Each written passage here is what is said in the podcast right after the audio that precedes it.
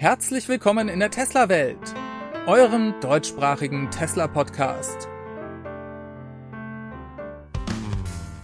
Hier die Themen. Tesla Stock Split. Elon äußert sich zur Produktion und Neues zum Model Y aus Texas.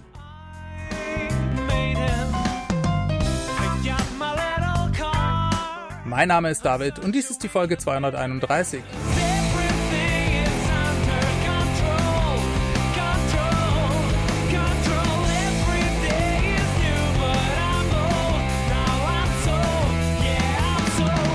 Ja, hallo und herzlich willkommen zurück. Schön, dass ihr wieder eingeschaltet habt. Lasst uns über den Tesla Aktiensplit reden. Tesla wird seine Aktien aufteilen. Das an sich ist keine Neuigkeit, das ist schon seit mehreren Wochen bekannt. Allerdings wurde jetzt ein offizielles SEC-Filing an die US-Börsenaufsicht von Tesla veröffentlicht und darin steht, in welchem Verhältnis sie planen, die Aktien aufzuteilen. Tesla plant einen 3 zu 1 Split vorzunehmen und vielleicht sollten wir kurz darüber reden, was das genau bedeutet. Haben jetzt Leute, die in Tesla investiert sind, mehr Geld als vorher? Nein, definitiv nicht. Ein Aktiensplit bedeutet tatsächlich nur, dass Tesla hergeht und den Wert der Aktien aufteilt. Das bedeutet, wenn ihr heute eine Tesla-Aktie habt, dann werdet ihr nach dem Split drei Stück davon haben, die jeweils nur ein Drittel wert sind. Dadurch ändert sich also weder der Wert des Unternehmens Tesla noch euer Portfolio. Trotzdem ist es höchst spannend darüber zu sprechen, denn so etwas hat Auswirkungen. Reden wir mal kurz darüber, wie das ablaufen wird. Am 4. August plant Tesla sein sogenanntes Anlegertreffen. Und an diesem Termin wird abgestimmt, ob Tesla diesen Split durchführen kann. Denn um dies zu tun, braucht Tesla die Zustimmung der Anleger für sogenannte genehmigte Aktien und für eine Erhöhung der insgesamt verfügbaren genehmigten Aktien. Was soll denn das jetzt genau bedeuten? Das ist im Prinzip nur ein theoretischer Wert an Aktien, die Tesla verkaufen darf.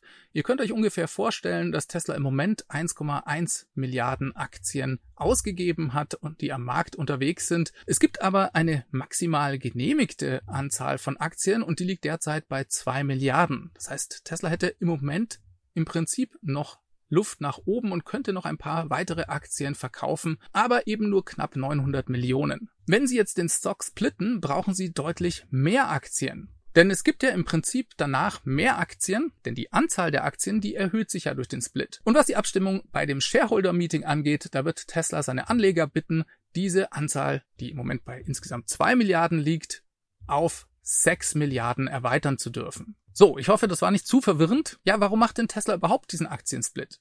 Dafür gibt es gute Gründe. Ja, und die stehen unter anderem in dem SAC-Filing an die Börsenaufsicht drin.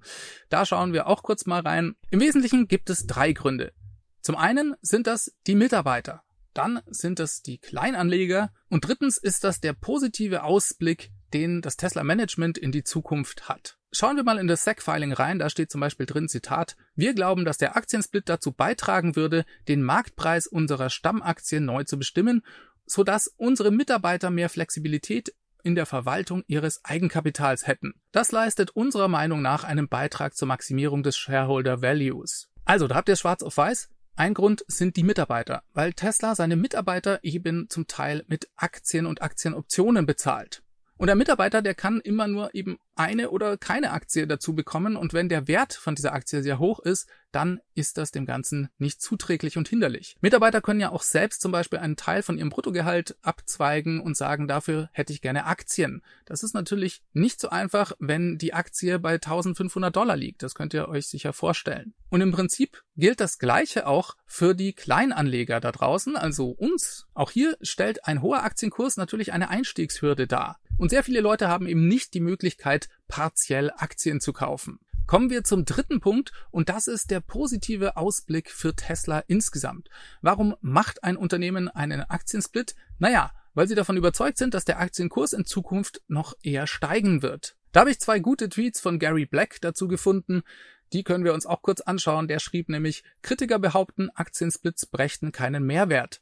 Doch empirische Untersuchungen zeigten das Gegenteil. Die BOA fand heraus, dass Unternehmen, die ihre Aktien aufteilen, im Jahr nach der Aufteilung um 16 Prozentpunkte besser abschneiden als Unternehmen, die dies nicht tun. CEOs, die ihre Aktien splitten, sind wahrscheinlich optimistischer als diejenigen, die dies nicht tun. Und dann schrieb er noch in einem zweiten Tweet, Aktiensplits an sich schaffen keinen Wert. Unternehmen, die einen Aktiensplit durchführen, haben sich in der Regel vor dem Split entwickelt und signalisieren, dass der CEO der Ansicht ist, dass das starke Grundfundament des Unternehmens wahrscheinlich anhalten wird. Ja, und damit kommen wir genau zu einem interessanten Punkt.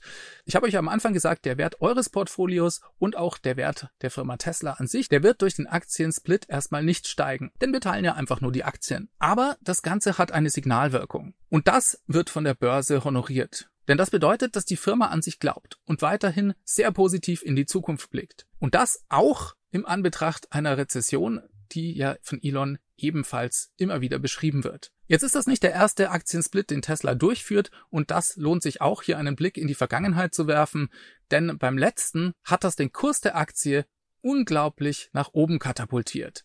Auch hier ein Tweet von Gary Black, der schrieb dazu, ich bin alt genug, um mich an die Ereignisse im August 2020 zu erinnern, als Tesla am 11.8. einen Aktiensplit im Verhältnis 5 zu 1 ankündigte. Dieser sollte am 31.8. wirksam werden. Und in diesen 20 Tagen stieg die Tesla-Aktie um 81,3 Prozent. Der Nasdaq stieg in derselben Zeit um 11,3 Prozent. Ja, das war damals der Wahnsinn. Ich denke, der ein oder andere unter euch kann sich daran noch gut erinnern. Das bedeutet jetzt natürlich nicht, dass es dieses Mal genauso passiert. Das allgemeine Wirtschaftsklima an der Börse ist deutlich schwieriger, aber ich denke doch, dass dies ein positives Signal für die Zukunft und auch für die Tesla-Aktie sein wird. Eine Sache, die sich übrigens nicht bewahrheitet hat beim letzten Mal, war die These, dass nach dem Aktiensplit ein bisschen Ruhe einkehren werde. Das hatten sich viele Leute überlegt, dass sich damit dann vielleicht die großen Schwankungen der Tesla-Aktie erledigt haben könnten. Und das ist definitiv nicht passiert. Die hohe Volatilität der Tesla-Aktie ist uns weiter erhalten geblieben. Und genau das wird auch wieder der Fall sein. Auch das wird sich dieses Mal nicht ändern, denn ihr könnt euch vorstellen, dass wenn die Tesla-Aktie gesplittet wird, dann wird im Prinzip auch der Optionshandel gesplittet. Das heißt, der Wert eines Contracts, den ihr für eine Option bezahlt, der ist ebenfalls deutlich niedriger und das führt dazu, dass eben mehr Leute dann auf die Tesla-Aktie oder gegen sie wetten können. Das wird zur Folge haben, dass der Aktienkurs weiter volatil bleibt. Ich bin schon sehr gespannt, wie es weitergeht. Im Prinzip ist das immer eine gute Sache, finde ich, weil es eben den Preis der Tesla-Aktie senken wird und dadurch mehr Leute die Option bekommen, überhaupt Tesla-Aktien zu kaufen. Deswegen werden wir hier gespannt den Aktiensplit verfolgen. Wann der genau stattfinden wird, ist übrigens noch nicht bekannt. An dem Shareholder-Meeting, da gibt's ja erstmal nur die Abstimmung, dass Tesla die Genehmigung bekommt, mehr Aktien ausgeben zu dürfen. Aber ich denke doch, dass das dann relativ bald im Anschluss daran passieren wird. Vielleicht Ende August zum Beispiel. Elon hat uns diese Woche eine E-Mail geschrieben.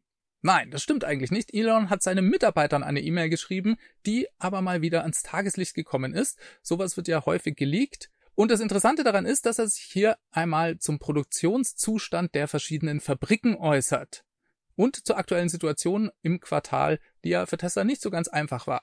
Das lag vor allem an den Werksschließungen in Shanghai durch die Zero-Covid-Politik der chinesischen Regierung, aber das schauen wir uns gleich mal an. Ich lese euch die Mail mal vor. Er schrieb, dies war ein sehr schwieriges Quartal, vor allem wegen der Herausforderungen in der Lieferkette und der Produktion in China. Wir müssen uns also sehr stark anstrengen, um uns davon zu erholen. Ich möchte dem Fremont-Team gratulieren, dass es in der vergangenen Woche einen neuen Produktionsrekord aufgestellt hat. Und dem Berliner Team, das in der vergangenen Woche fast 1000 Autos produziert hat. Das ist eine großartige Leistung. In Shanghai ist die Produktion wieder voll im Gang und in Austin läuft die Produktion auf Hochtouren.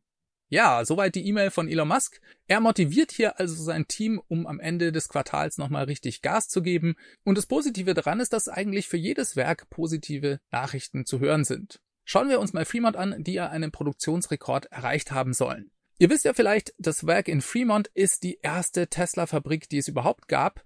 Tesla hat dieses von einem Joint Venture namens Numi, das war ein Joint Venture von General Motors und Toyota, für einen Apple und einen Ei übernommen. Das ist schon sehr, sehr lange her und seitdem arbeiten sie und produzieren sie in diesem Werk Autos. Ich habe hier einen Tweet von Troy Teslike, der hat das mal über die letzten zwei Quartale ausgerechnet und der kam auf ungefähr 1390 Fahrzeuge, die am Tag in Fremont gebaut werden können.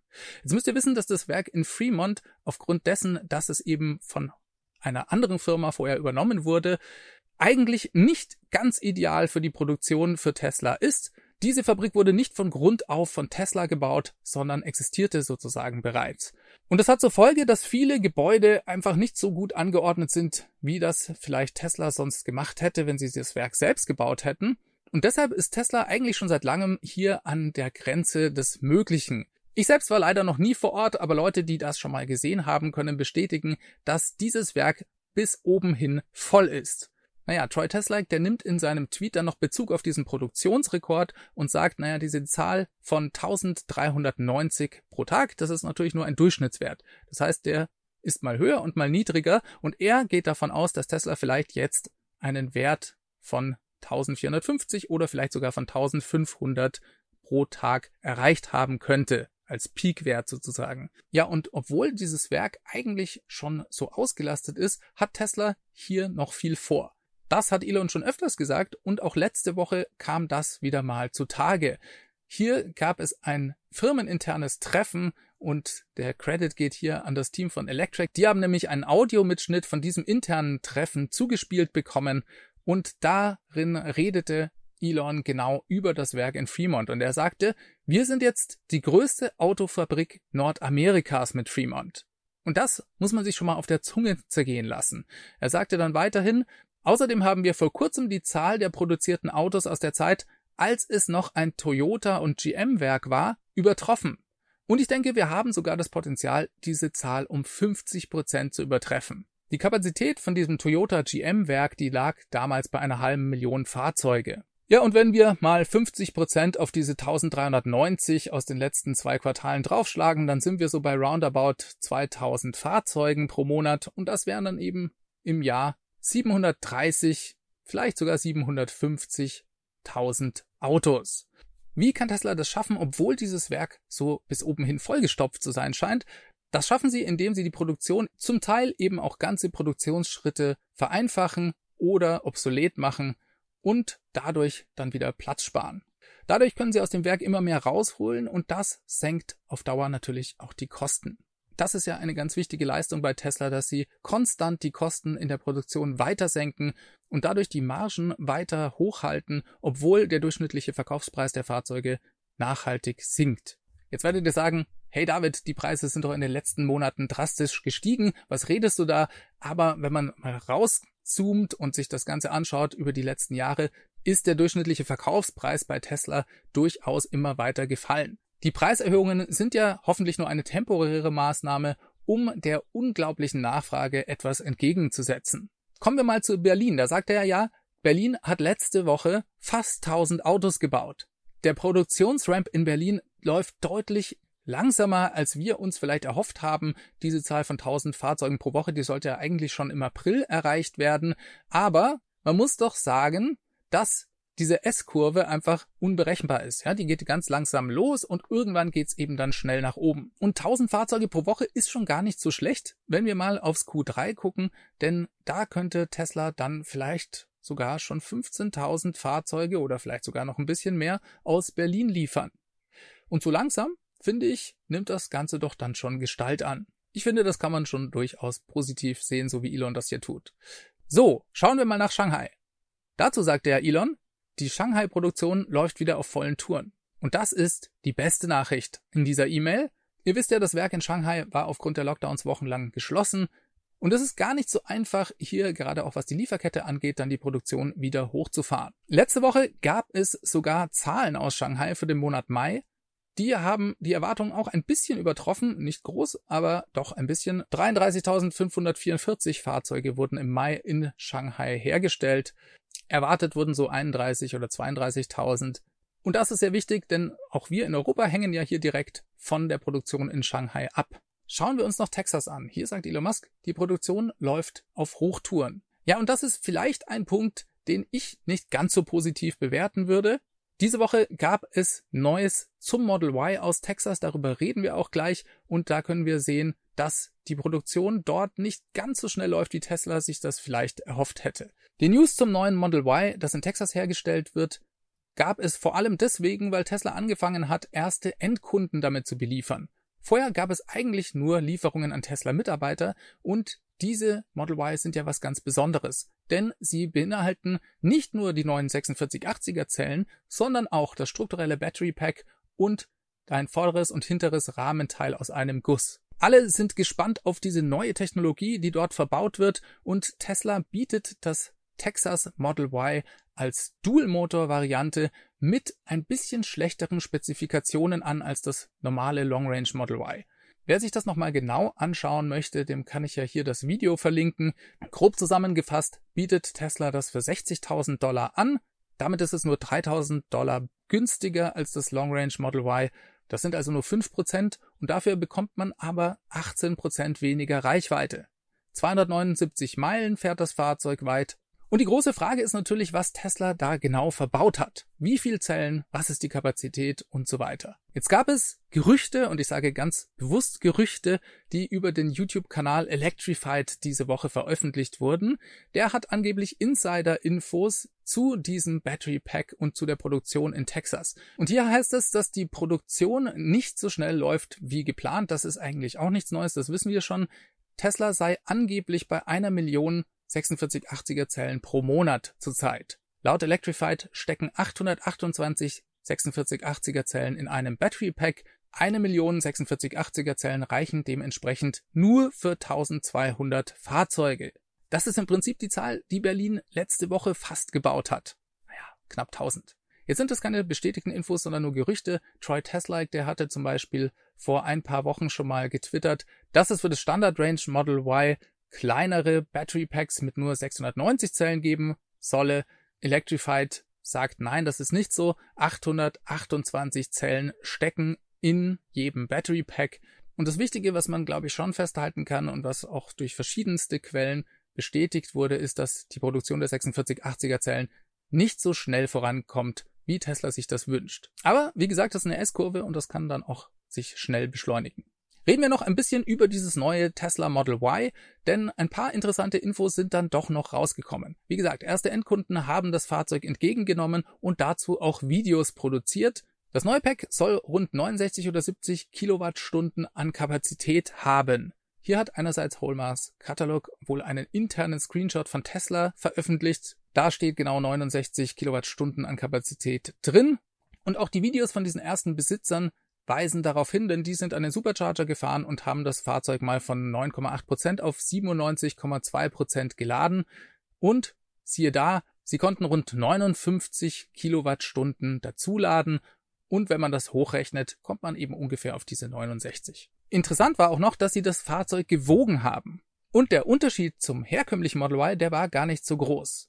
65 Kilogramm liegen wohl da nur dazwischen und das ist ein bisschen überraschend, denn das neue Battery Pack soll ja weniger Zellen haben. Und wir Tesla-Fans haben uns von den neuen Technologien, also von den neuen Zellen sowie dem strukturellen Battery Pack und dem vorderen und hinteren Rahmenteil natürlich eine Gewichtsreduktion erhofft. Die wurde ja auch am Battery Day verkündet. Damals sprachen sie von rund 10%, weil nicht ganz klar war, ob sie da 10% des Gesamtgewichts des Fahrzeugs meinen oder des Battery Packs. Ich glaube, das Battery Pack war gemeint. 65 Kilogramm Gewichtsunterschied wären also nicht so viel, wenn man in Betracht zieht, dass ja weniger Zellen im Pack stecken. Macht alles noch nicht so ganz Sinn und wir müssen vermutlich tatsächlich abwarten, bis jemand wie Sandy Monroe hier einen Teardown des Fahrzeugs vornimmt und genau nachschaut, was da tatsächlich drin steckt.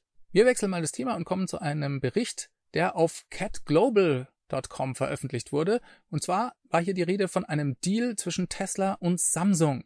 Samsung soll zukünftig in großem Maßstabe Tesla mit Kameras versorgen. Es geht um einen sehr großen Deal zwischen 3,2 und 4 Milliarden Dollar. Das ist der größte Einzelauftrag, den Samsung jemals für Kameras von einem Automobilhersteller erhalten haben soll. In dem Bericht stand, in den nächsten fünf Jahren wird Samsung seine neuesten Kameramodule liefern, die im Tesla Model 3, im Model S, im Model X und im Model Y sowie dem Semi-Truck und dem Cybertruck eingebaut werden sollen. Es handelt sich um Samsungs Kameramodule der Version 4.0 mit 5 Megapixeln. Ja, und das ist sehr spannend, denn hier bekommen wir einen Vorausblick auf die neue Kamerageneration, die in den Teslas verbaut werden wird. Die bisherigen Kameras haben nur 1,2 Millionen Pixel, also rund ein Megapixel. Und jetzt kommt der Wechsel auf 5 Megapixel. Wann das stattfinden wird, wissen wir noch nicht genau. In dem Zeitungsartikel stand, Den Quellen zufolge plant Samsung die Massenproduktion der neuen Kameramodule bereits im nächsten Monat. Ob und wann die dann in den Teslas landen, das ist wie gesagt noch nicht bekannt. Elon hatte aber bereits schon mal davon gesprochen, dass Hardware 4 mit dem Cybertruck veröffentlicht wird. Und der sollte ursprünglich Ende des Jahres 2022 kommen. Sehr spannend also, ob Tesla vielleicht hier ein Update der Kameras noch dieses Jahr vornehmen wird, auch wenn der Cybertruck ja erst nächstes Jahr kommt. Aber wenn die Hardware 4 fertig ist, warum nicht? Kommen wir noch zu einem ganz besonderen Meilenstein. Das hat Tesla China getwittert. Der 35.000. Schnellladepunkt von Tesla ist diese Woche in China ans Netz gegangen. Ja, und interessant ist hier zu sehen, wie Tesla den Ausbau des Supercharger-Netzwerks in den letzten Monaten beschleunigen konnte. Rund 5000 Supercharger wurden allein in den letzten sechs Monaten gebaut. Und wenn wir da mal zurückgehen, können wir uns den Stand Ende 2020 anschauen. Da gab es etwas mehr als 23.000 Schnellladepunkte an rund 2500 Standorten und ein Jahr später, also Ende 2021, gab es dann schon 31.500 Schnellladepunkte an knapp 3.500 Standorten. Ja, und seitdem hat Tesla einfach nochmal 5.000 Schnellladepunkte oben drauf gepackt. Das ist sehr schön zu sehen, denn Tesla baut ja sehr viel mehr Autos. Wir sollten überhaupt nochmal einen genaueren Blick auf die Supercharger-Karte blicken, denn die wurde in der Zwischenzeit von Tesla bereits wieder geupdatet und das macht immer Spaß, da drauf zu gucken. Vielleicht mache ich da nochmal ein extra Video für. Ja, damit kommen wir bereits wieder zum Schluss. Ich hoffe, ihr hattet Spaß. Dann lasst mir doch einen Daumen nach oben und ein Abonnement da. Da würde ich mich sehr drüber freuen. Die Podcast-Hörer können den Podcast gerne auch in ihrer Podcast-App bewerten. Ansonsten hören und sehen wir uns möglichst bald wieder. Ich wünsche euch alles Gute bis dahin. Macht's gut. Ciao, ciao. Diese Sendung wurde freundlicherweise vom Tesla Owners Club Helvetia, dem jungen und initiativen Tesla Club aus der Schweiz und dem TFF, dem Tesla Fahrer und Freunde e.V. unterstützt. Beide Clubs sind Herausgeber des T&E Magazins. Das Podcast Mastering kommt diese Woche vom Daniel.